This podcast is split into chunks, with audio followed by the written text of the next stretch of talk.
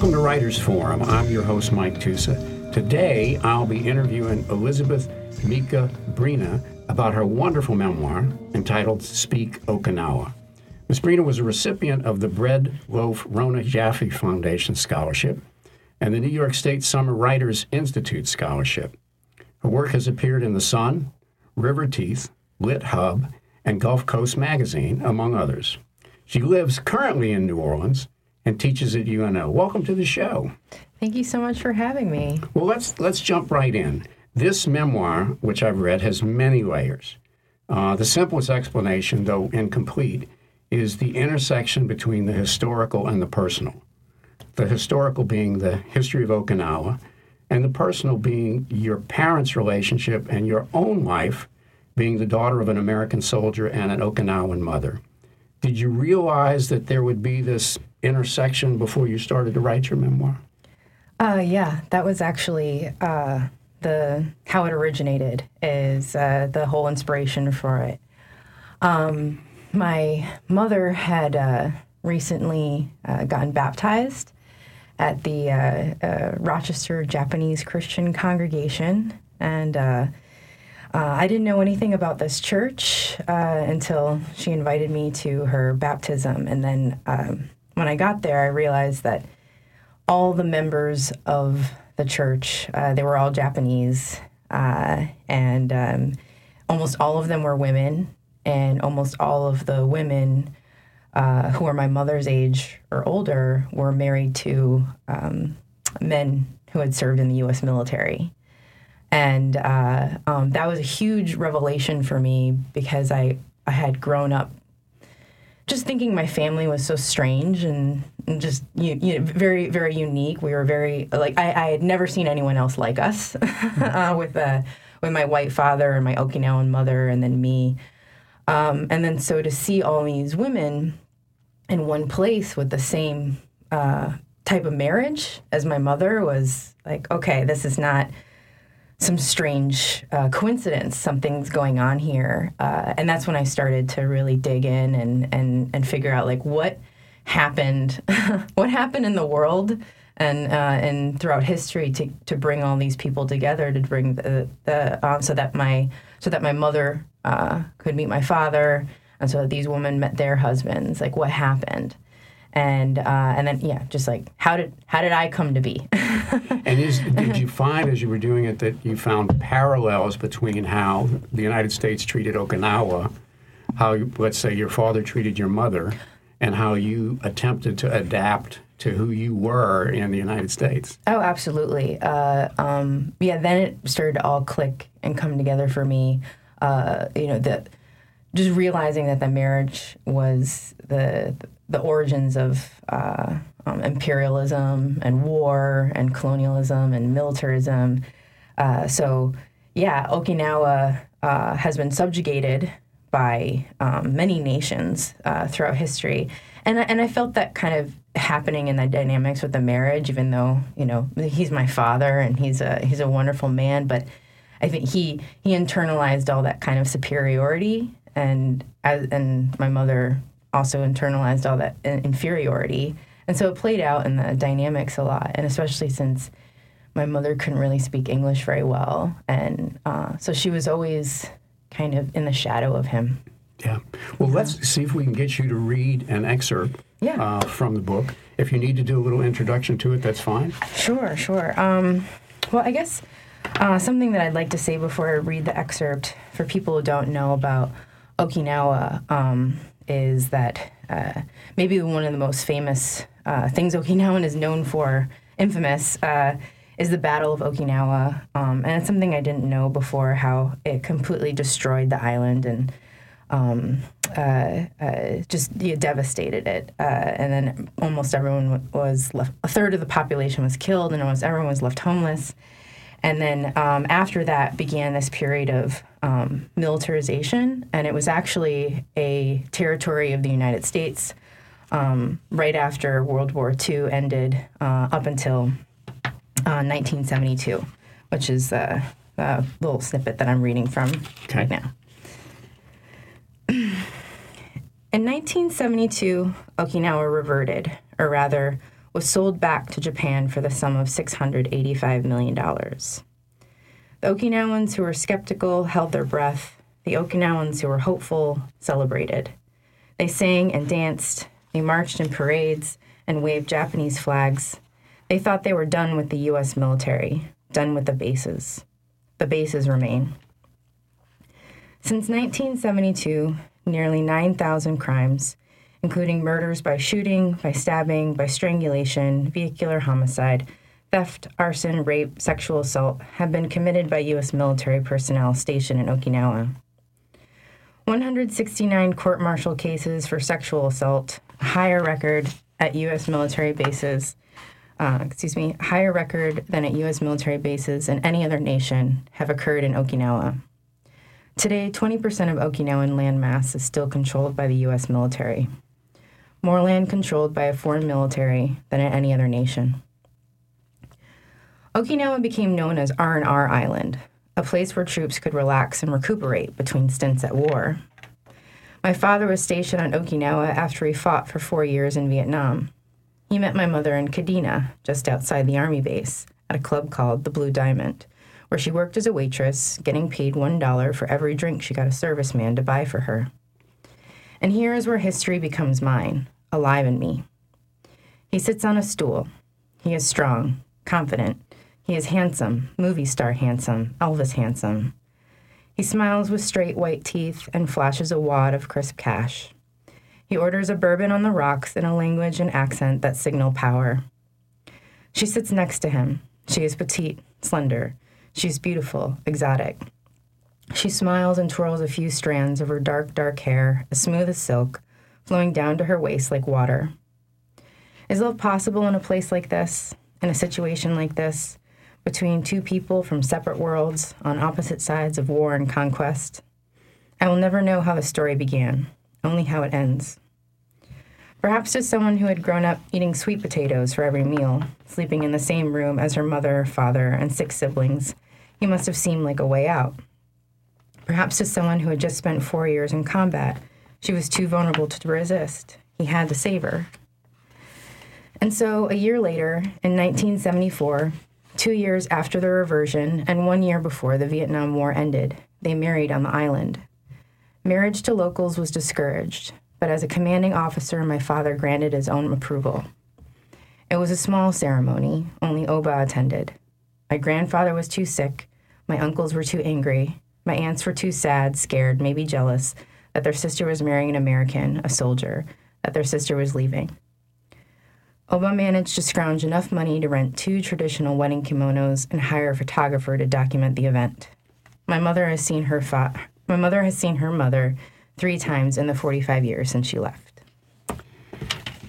All right, so let's talk a little bit more about um, your grandmother's ordeal. Okay, so your grandmother is actually on the island when it is being bombed and attacked. Correct? Mm-hmm. Yeah. Um, she goes through the emotional experiences of poverty, the chaos during the bombing herself. She, as I've read, lives in caves. She's scavenging for food. And you write something really interesting. You write that, quote, I believe these are inherited, passed on to us like brown eyes or the shape of a nose, close quote.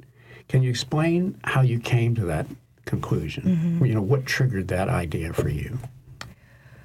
Um, Well, I hadn't, uh, you know, like I said, I, it, w- it wasn't until I attended my mother's baptism um, that I started to investigate this, and uh, and that was until I was 34 years old. So I had, I was completely ignorant of uh, Okinawan history and um, what my grandmother went through, and then what my mother went through, and so I just thought of you know, I had no context for it. Um, my mother was a, growing up, I, uh, I thought my mother was very, you know, I perceived her as someone who was very sad and very lonely. Uh, and she, she drank quite a lot. And I never, I just blamed her for it, you know, uh, um, and thought it was just uh, that she was weak and why can't she just get herself together? Um, but once I learned the history, I realized that there, you know, there's no way she could have avoided that or escaped it. That she, uh, because of what my grandmother went through, because of what all, all the people of Okinawa went through, what she grew up in, and how she absorbed all of that sadness and grief, and then that set her on a path.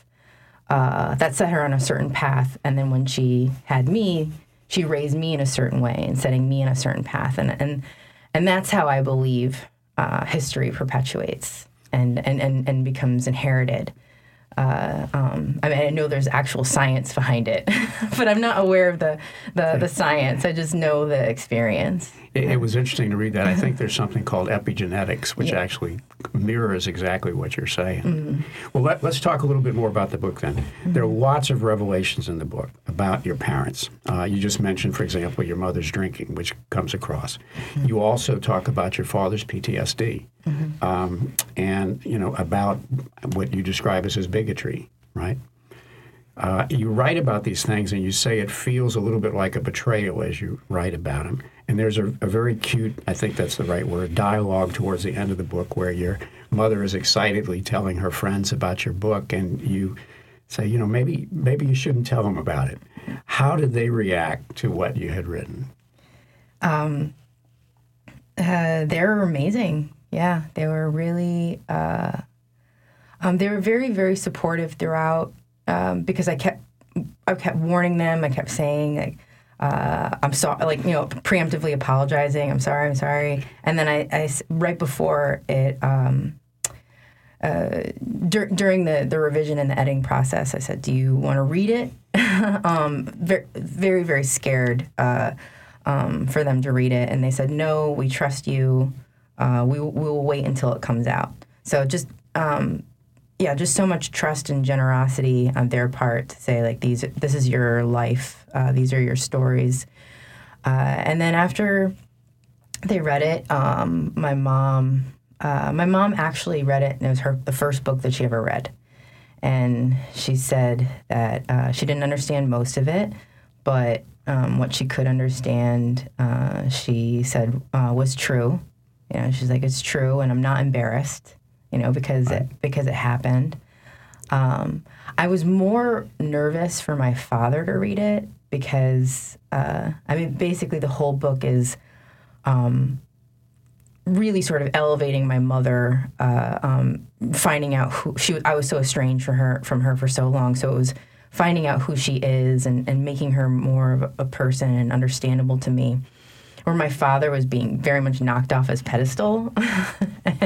And i thought that he would i thought that he would be angry. I thought he would he might take it as like another you know this kind of uh, you know he adopt the the kind of the, the Trump rhetoric of like you know like uh, the white man's been you know taking a beating uh, the, the kind of thing like uh, uh um, but he was really um, gracious like he said. He, he he said that he learned a lot and that he wished that he had known all of this sooner.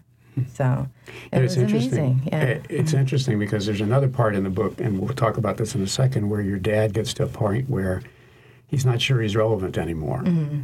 And I wondered when I was reading the book if the book itself maybe perhaps made him feel relevant again. Mm-hmm. I don't know if that's something that, yeah. that had crossed your mind. Well, can we get you to read another excerpt? Sure, sure. And again, if you need to um, give us a little intro or whatever, that's fine too. Okay. Um, this is a chapter. Uh, I'm reading from a chapter called 1%, and it basically is. Um, it's just about how what it was like for me and my mom to grow up in this very, you know, uh, how do I describe this town? Um, just the the the typical uh, um, American suburb, uh, and then and in the '80s, um, uh, and and very lily white, and and you know my mom and I stuck out like sore thumbs. So, uh, um, so this is just kind of talking about that uh, experience. Um, so, in middle school, the names get worse.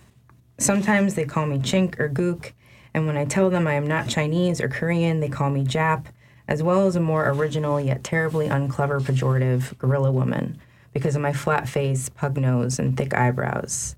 They tear pictures of gorillas, chimpanzees, and monkeys from magazines, and shove them into my desk and locker. This is the year 1992.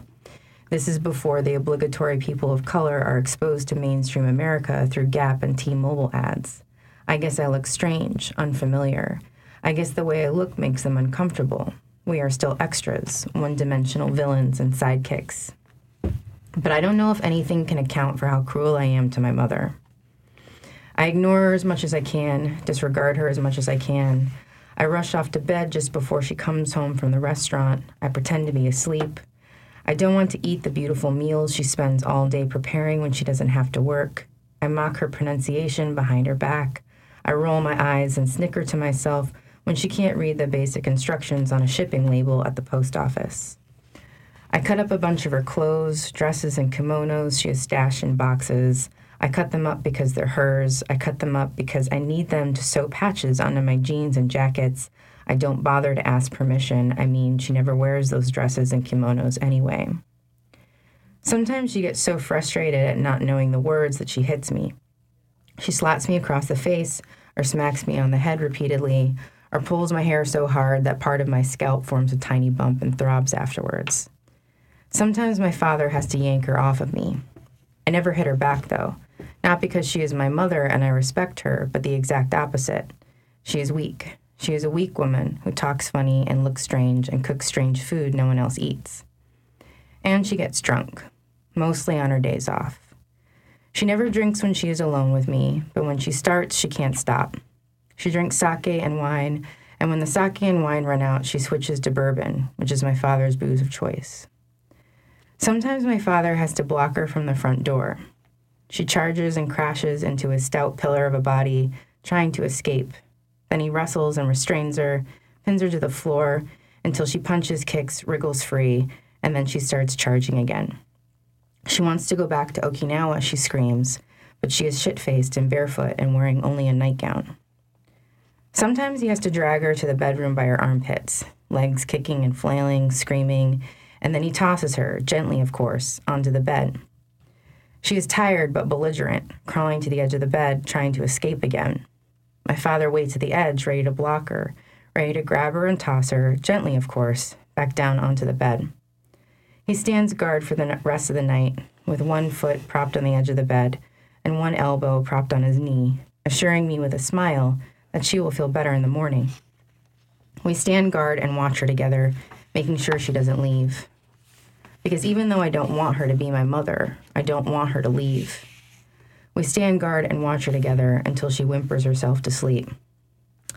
I wish I had crawled into bed with her, told her not to worry, told her that I am her daughter, I am home. I wish I had been on her side, as she was always on mine. But I was a little girl then, and more than a little scared and selfish, and I didn't want to be near her.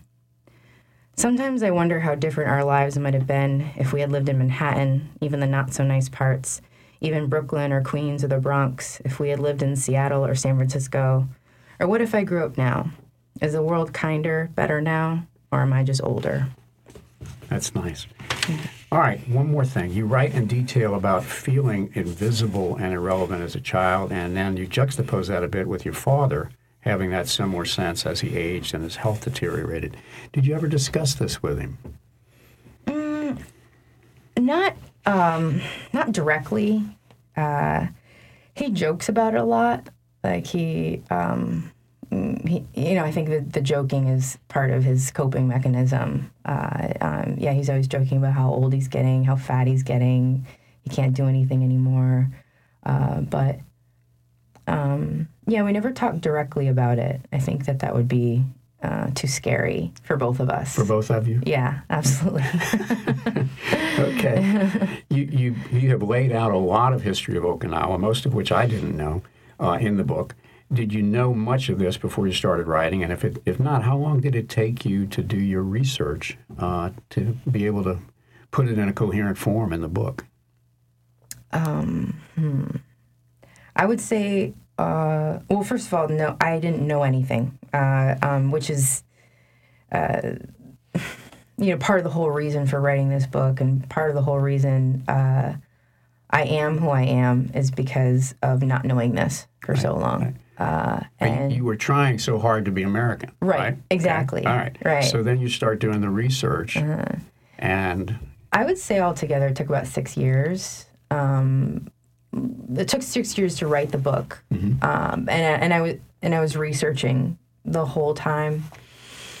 Uh, little snippets here and there because there there's it's hard to find things. Um, it was hard to find uh, texts that were in English that weren't just about the battle and that weren't just about weren't from the the U.S. point of view how difficult the battle was for for the U.S. So I had to, I, I had to uh, dig around a lot and I found um, I found some uh, a few amazing memoirs uh, by women who had survived the Battle of Okinawa and that really helped a lot. did you talk to any other family members about it as you were doing the research? Um, I talked to my mother, uh, but I, you know, my my mother's family does not speak any English, and for a while, uh, when I did go to visit, I was asking, I was trying to ask them questions, and my mother translating, but you could tell it made them everybody very uncomfortable.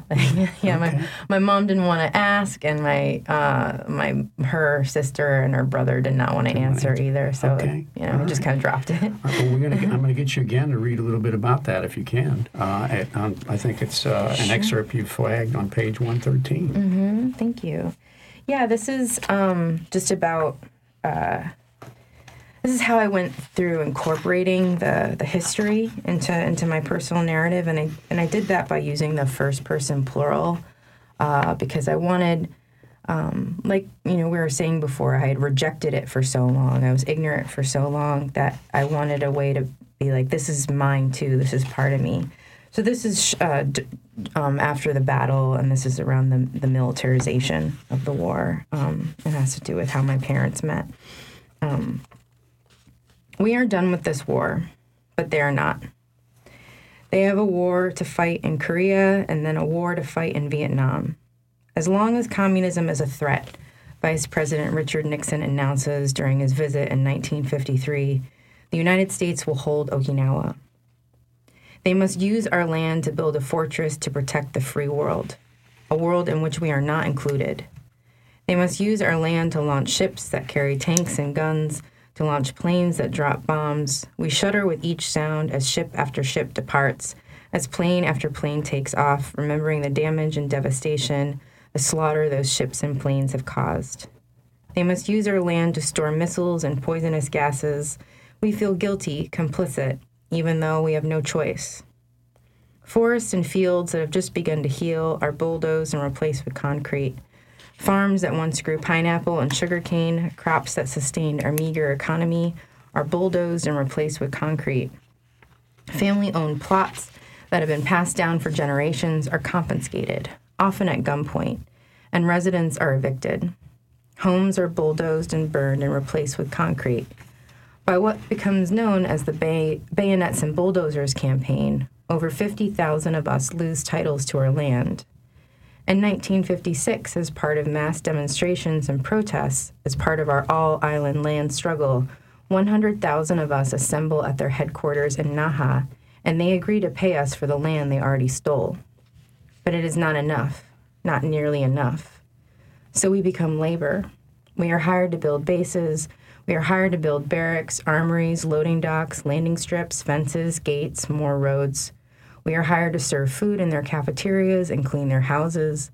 The prettiest, the prettiest of us, those of us who have curves and speak the best English, get to work at the post office and fancy restaurants like McDonald's. Cities form around these bases with bright neon signs in English, advertising to them, welcoming them, with bars and clubs where soldiers can yell and laugh, fight and flirt, and spend money like it's their last day on earth, well, because, well, who knows? Their last day could be very soon. They are fighting a war, and they pay us to help them forget. But we remember. We always remember. Thank you. All right. I'm going to turn it a little more personal. Okay. Uh, you have detailed a lot of revealing things about yourself and your own experiences in the book. Did that process come easily? Yes and no. Uh, because you know it was a, uh, it was very very painful to uh, go over uh, like how um, mean I was to my mom, and uh, um, you know, and how lonely she must have been, uh, and even lonelier because she was rejected by her daughter, but but easy because like I had to get it out. You know, like it was just it, yeah, it was very cathartic to just put it on paper and um, own up to it and try to understand it. So, well, you know, so they say writing is self illuminating, okay? Mm-hmm. and I would think that that would be especially true with a memoir.